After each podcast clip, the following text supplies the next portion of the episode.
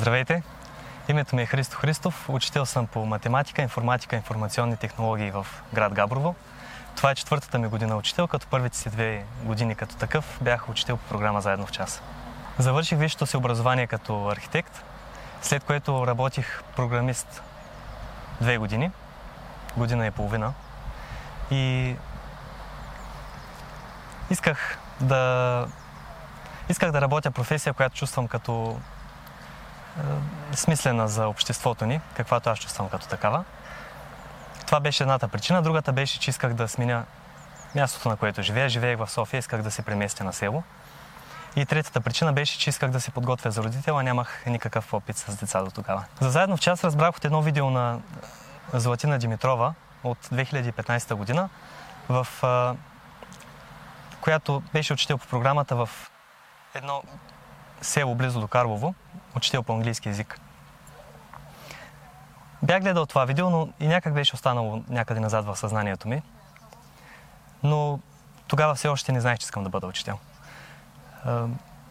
След като избрах да сменя професията си и не знаех на къде да се насоча, се обърнах към себе си, започнах да мисля какви са тези хора, които са присъствали в живота ми по някакъв начин и мисля, че тяхната професия е била смислена, както аз се чувствам това понятие за себе си. В съзнанието ми изплуваха трима човека. Единият от тях беше учителят ми по рисуване, който ми помогна да се подготвя за университета, Божидар Ковачев.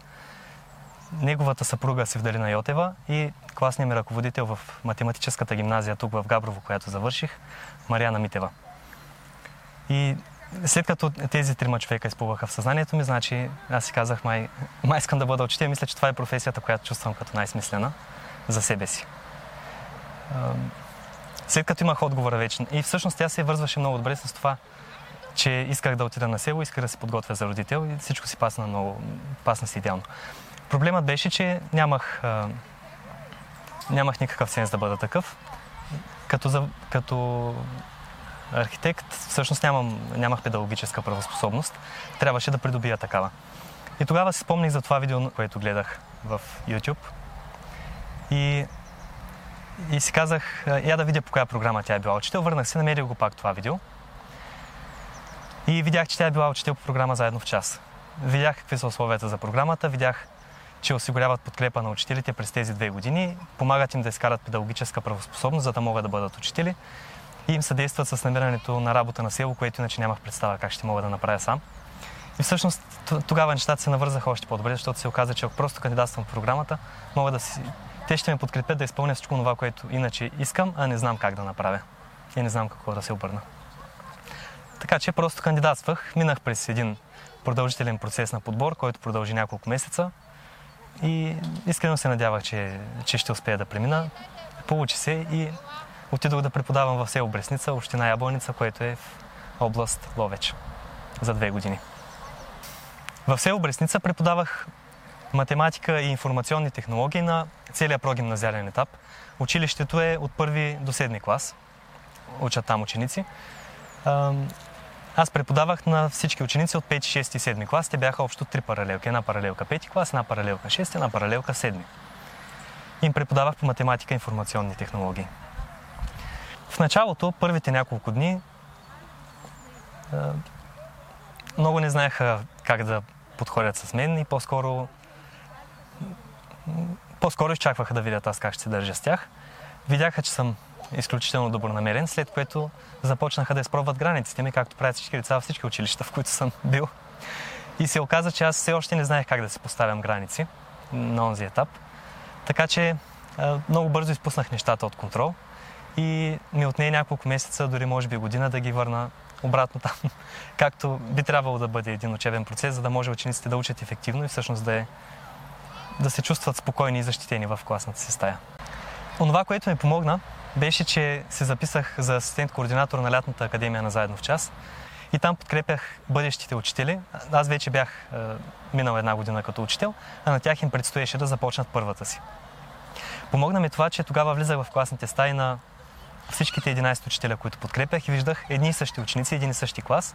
Когато един учител, как се държат, когато влезе другия, стават се едно друг клас. И когато влезе трети учители се държат все едно с абсолютно трети клас. Тогава разбрах, че всъщност действията на учителя са определящите за действията на учениците. И си казах, значи сега остава само да видя какво прави един, какво прави втория, какво прави третия, за да знам какво трябва аз да правя и какво да не правя. Което за мен беше, може би, най- най-повратната точка в това да, да успея да овладя онези класове и всъщност учениците да започнат да учат ефективно в часовете ми по математика и по информационни технологии. Това беше най-полезният опит. И вече, идвайки тук в математическата гимназия в Габрово, успях да принеса този опит. Като първата година преподавах на силно мотивирани класове, силно мотивирани ученици да се развиват, да учат. Всъщност тогава не ми се наложи толкова да, да приложа този свой опит от, от селото, от село Бресница, който придобих, но а, това предизвикателство, което тогава чувствах и тази оживеност в класната стая и изобщо това присъствие на непринуден детски дух и желание за да, да експериментират в социална среда и да изпробват мен и докъде аз ще позволя да се държат, а не просто да стоят мирно, послушно и възпитано на едно място, с ръце начина и да слушат.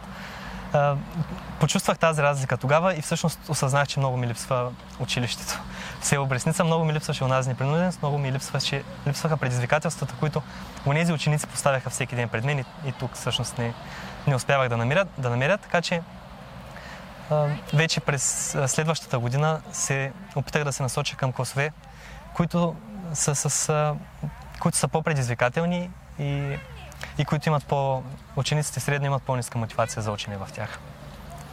Така че всъщност, макар в същото училище, но отново се почувствах на мястото си, че правя това, което обичам и което ми доставя удоволствие, което наистина ми е интересно. И аз се развивам и научавам нещо ново всеки ден, извън математиката, по-скоро в взаимоотношенията и поставянето на граници. Има една интересна история от класната стая, от вчерашния урок, който учихме в 6 клас. Учихме за Декартова координатна система и а, разказвах им за координатите по Хигgs, за координатите по Y, показвах им на, на един математически софтуер, GeoGebra се казва, как можем да поставяме точки в Декартова координатна система, как можем да определяме координатите им. И тогава един ученик ме попита, Господине, можем ли да, да определим положението на една войска някъде върху земното кълбо, ползвайки Декартова координатна система? Например, можем ли да кажем, че тя е на координати 5 надясно, 5 в положителната посока и 7 нагоре в положителната посока по Y? Аз не обичам да давам отговори веднага, по-скоро обичам да задавам допълнителни въпроси, да размишляваме заедно по отговорите, защото в противен случай оставям впечатлението, че знам всичко което не е така и не искам да бъде така. По-скоро ми се иска да давам примера, че и аз не знам всичко и няма нужда да знаем всичко. Можем по-скоро да изследваме темите, да откриваме заедно отговорите.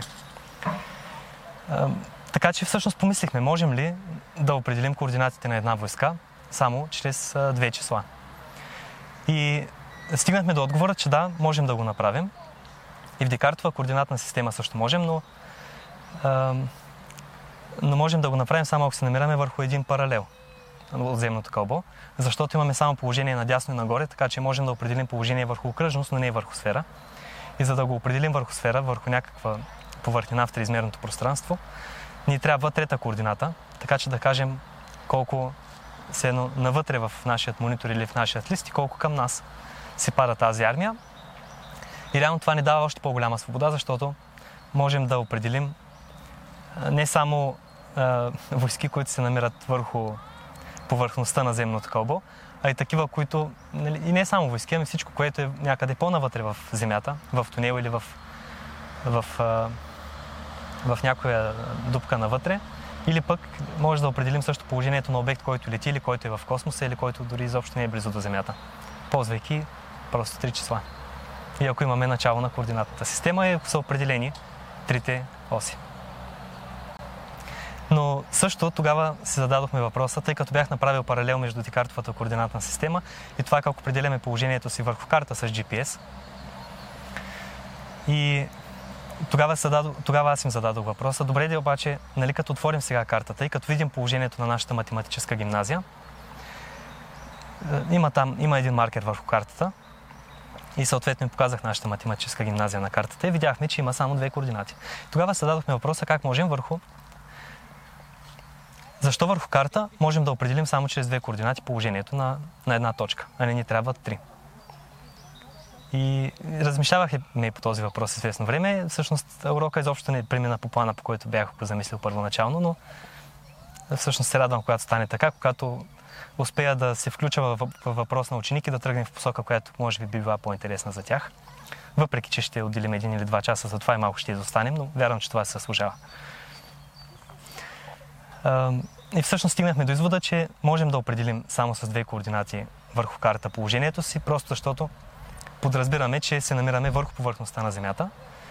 А пък ако искаме да кажем, че сме някъде във въздуха или някъде под Земята, че сме под математическата гимназия или че летим над нея, тогава ни трябва трета координата за надморската височина, на която сме. И това също дойде от ученик като извод. Бих казал на хората, които се колебаят дали да станат учители, да, да надзърнат към себе си, да отделят малко време, за да рефлектират на спокойно място, някъде където да, просто да се отделят от този напрегнат забързан живот, в който може би живеят в момента, ако е така. Да надникнат в себе си, да се запитат каква е тази професия, която чувстват като смислена за тях. И ако стигнат до извода от тази своя саморефлексия, че тази професия е учителската, да тръгнат с него натам да се насочат, защото е прекрасно преживяване, защото е прекрасна професия, защото е много смислена. Поне аз се чувствам като такава и вярвам, че е такава. И защото всеки ден е различен и всеки ден е предизвикателен. Няма никаква опасност да влязат в класната стая, да знаят какво ще се случи и просто да, да имат един скучен, безсмислен ден. Всеки ден е интересен, всеки ден е различен и срещу себе си ще имат едновременно 20 и няколко любопитни 20 и няколко множения по две любопитни очи, които ще ги гледат и ще ги чакат да видят какво ще кажат и какво да направят и може би ще се опитат и да изпробват границите им ще ги предизвикват и същевременно ще им се радват и въобще тази професия е много, много развиваща както за личността на учителят, така и за личността на учениците. И оставят трайна следа в много-много животи. Но вярвам, че човек трябва наистина много да го иска. Трябва да има много силна мотивация, за да, за да е готов да се изправи пред предизвикателствата и които ще му поднесе тази професия, защото те са много. И също трябва да е готов на такава саморефлективност, да си каже, когато да си каже наистина получава ли ми се в момента или не ми се получава това, което правя. И ако не ми се получава, каква е причината? И ако не знам каква е причината, към кого да се обърна да ми каже.